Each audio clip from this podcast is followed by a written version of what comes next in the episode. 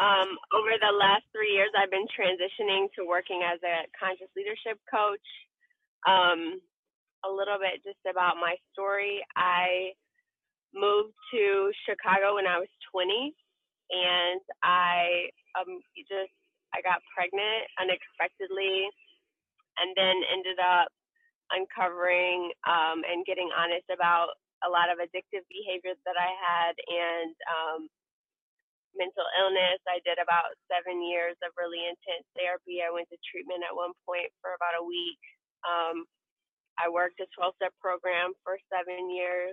And um, I would say that all of that was very significant to my journey, but conscious leadership and uh, the work that I'm doing now feels the most like I progressed the most in my life compared to the work before. And so Ford asked me, I think, to talk about it today. Yes. Yeah, uh, Lauren also does uh, conscious leadership. That's kind of where I got the idea for the, our five commitments that I have. And uh, they're in the car right now. um, what, Ed? Uh, speak louder. louder. Okay. I, the, the microphone kind of picks yeah. it up. So. Um, yeah, I can hear him. The microphone is super loud. Yeah, I turned it up. So, uh, so yeah, I, I just asked Lauren to kind of talk about um, her story with like mental health and um, what she's kind of doing with conscious leadership, or what conscious leadership is, and um, uh, ways that she kind of offers support through, like, she's gonna eventually she'll start coaching, or now she doesn't, but um so those kind of things, if you want to go into that, the conscious leadership stuff. Yeah yeah So the basic premise of it is that we are the creators of our reality, and whatever we see in front of us is our responsibility. um For me, a lot of therapy and my struggle with mental illness and um, addiction was being stuck in kind of a victim mindset, um, believing that I was at the effect of, you know, my family. I was at the effect of my mental illness. I was at the effect of my addiction, that I was the victim and that I needed to be saved. Um, and we call that, in conscious leadership, it talks about shifting from a victim, villain, or hero in your life to a creator, a coach, and a challenger, and really learning um, the self-awareness necessary to shift out of that. It's about being fully alive in your body and your mind and your soul.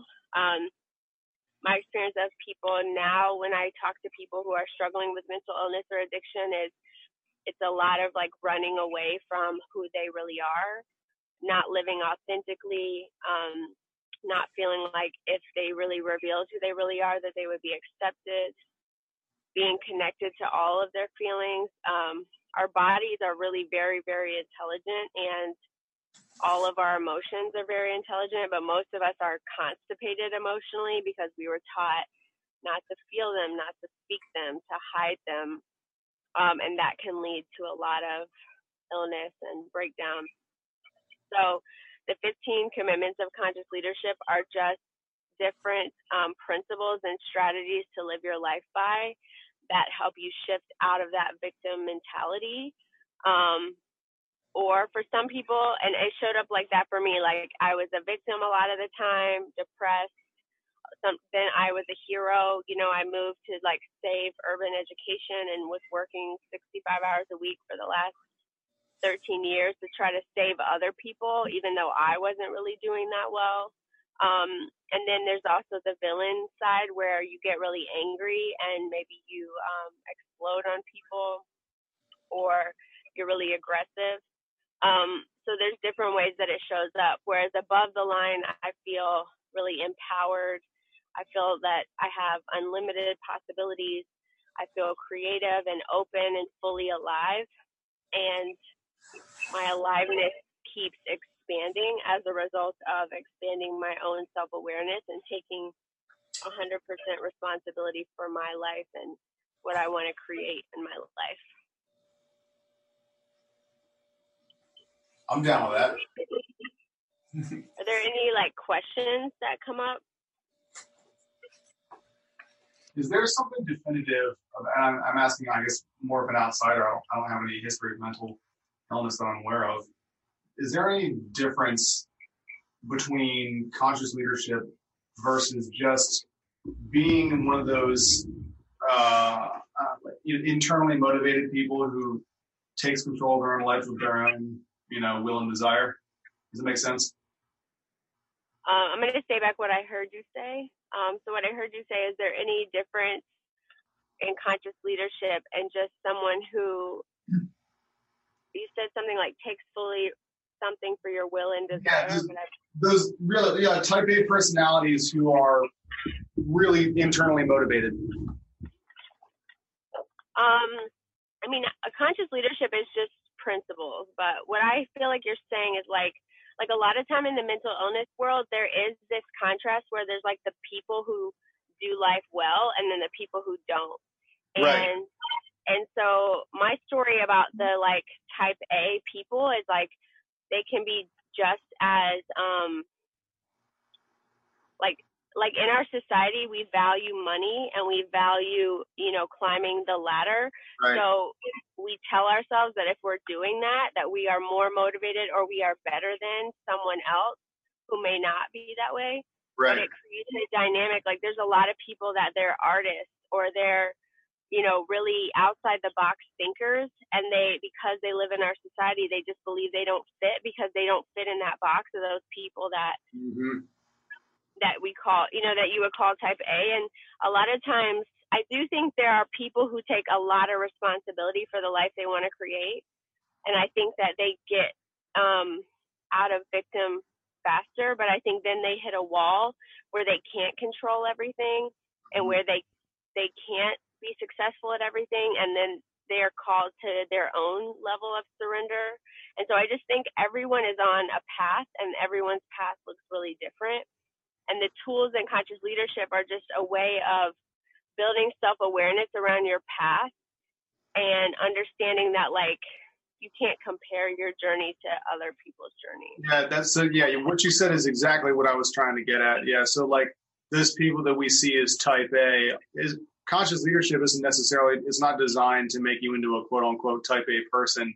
It's just to bring about your own level of anus, not, not like that, your your your own level of of t- yeah, you are your own type A personality, uh, so long as you follow commitments and you take charge of responsibility in your life.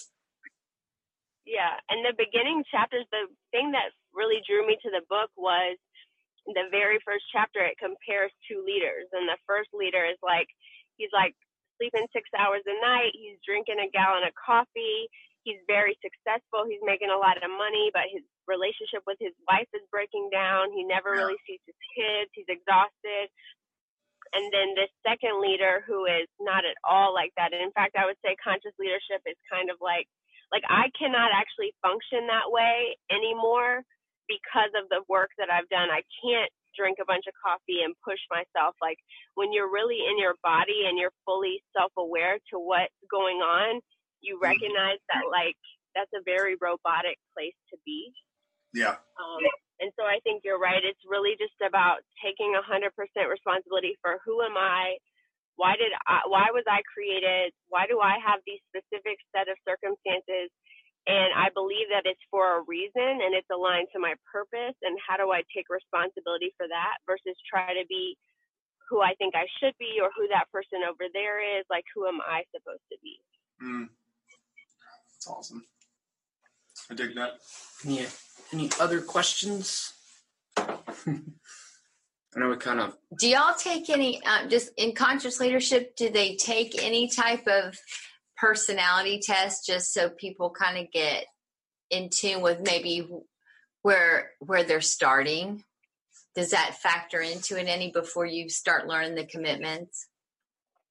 It's not a, I mean, we we use the Enneagram as our guide, but it's not like a before or after. It's just like a, it's one of the layers of self-awareness. Mm. Yeah. I would and think that would be a good place to start with your self-awareness.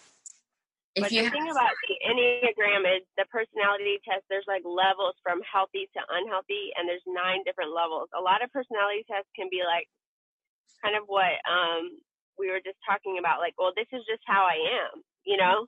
I'm just like this. I am this personality, and not really taking into account how malleable every single one of us is, how malleable our brain is. Our, our brain has the ability to constantly evolve and change and build new neurological pathways. So that's why I appreciate the personality test that we use, because, you know, it, it says like, where am I on a spectrum of opportunities, and how can I trans be like at a higher spectrum, but not get too stuck in who I think I am. Mm-hmm, mm-hmm. Because a lot of times we use that as an excuse in relationships too. Well, like, this is my personality, and you need to get to use used to me and how I need to be dealt with, right? Versus like at the end of the day, like our expansion, our self-awareness is about being able to love and accept all parts of ourselves and all parts of other people. Mm-hmm. Moving yourself on a scale from, you know, highly, highly disruptive and self-destructive over, you know, maybe even unstable, all the way up to being highly functioning, organized, and self-supporting. Exactly. And I'm a perfect example of that. And I think, like, that I really needed to know that there was a malleability. You know, mm-hmm. I need, and I need that now. I need to constantly be in contact with people that have over, you know, have, have um, showed their own malleability and shown their own growth, versus the people who are like, well, this is just, I've just always been this way, you know? Mm-hmm. Um, But because I've been at the bottom, and I do feel like I am moving into the, you know, some of the highest functioning levels, like, and I, you know, watch that whole journey arise, like, I think it's possible for anyone. Totally yeah. agree. Well, um, like, like, what kind of things would you do to help people understand that they, they don't have to be set in their ways or set in how they view themselves, and that, that there is this opportunity to to change and, and be more functional uh, as far as, you know, where you fit in, in, in the bigger picture of the world, and, and, you know, how to adapt? Yeah, that's a good question. So what I've seen over and over again, I've seen it with kids at my school, I've seen it with people that I coach, I've seen it with myself. It's like, people have to have a place, at least one space, that they feel unconditionally accepted and can be completely honest without judgment. And there has to be a foundation of that. And it's something about, because, you know, we have a lower survival brain, that's our animal brain, and then we have our higher, more rational brain. Well, when you're functioning at the low, lower levels of your experience, it's because your animal brain is triggered all the time. And for that, those triggers to stop, your brain has to create a sense of safety. Um, and once that safety is established, then it's about that person being able to keep showing up and be accepted. Let me reveal this. So in twelve step, it's like I had a sponsor who let me be completely honest about all the things that I ever kept a secret, the things that I was ashamed of. And then it just led to more and more revealing. And now in conscious leadership, I'm pretty much like an open book. I reveal to everyone. I, I've tried to create a life of absolutely no secrets, and um, surrounded myself in people and places where I can be my most authentic self. Um, that one of the commitments is being in integrity. And it doesn't mean integrity like doing the right thing necessarily, but it's in integrity with yourself. Like, are you living aligned to your values? Are you... Um, are you being honest with yourself about how you want to live? Are you letting yourself feel all your feelings? Are you revealing and telling people your honest truth? Are you hiding behind a mask? And what I see is, like, as people have that safety, they just naturally start to evolve into who they're supposed to be. And then the next step is, like, once you have that from others, it's really about giving it to yourself, and finding space for yourself that you can truly accept all of who you are, and accepting your mistakes, and focusing on the things that are going well. So much of our brain is like pays attention to all the things that aren't going well or the things that are messing up. And so it's like retraining your brain to see yourself, your world, and your life from that viewpoint of like, what is going well for me? What is for me? How can I look for the ways that like life is really supporting me in every moment? Okay. Liz, do you have any questions? Or? I don't. Okay. Have you heard anything like this before, or have you thought about it this way before? No, I haven't really. I haven't really heard about doing things like in like this particular way. But like she says, you have to look for things that are positive. And that's just something that I'm naturally trying to do at this point in right. my life. I've come to the conclusion that, you know, I. I'm not the victim. I, I have to accept that mm-hmm. things are the way they are going to be, and there's not always going to be something I can do about that. So I have to look for what is good, what is going in my way, what is something I can look forward to instead of dwelling on all this bad and negative mm-hmm. that yeah. is just bombarding me all the time. Yes. Totally yes. There. So yeah, I think meditation has also been really powerful for me in healing my brain. And I just recognize that, like, you know, some people call it a spiritual journey, whatever you call it, the journey is so much about healing and reintegrating your brain. When you're working out at CrossFit, like all of that is, it is um, creating neurotransmitters and all the things that make your brain evolve and grow and reintegrate and heal trauma. So I also, um, I am actually for I have I am coaching a lot now. I'm coaching about like five okay. days, but um, I I will I would offer like a free coaching session to any of your members, like um, and however you want to, you know, give out my contact information for that. Okay.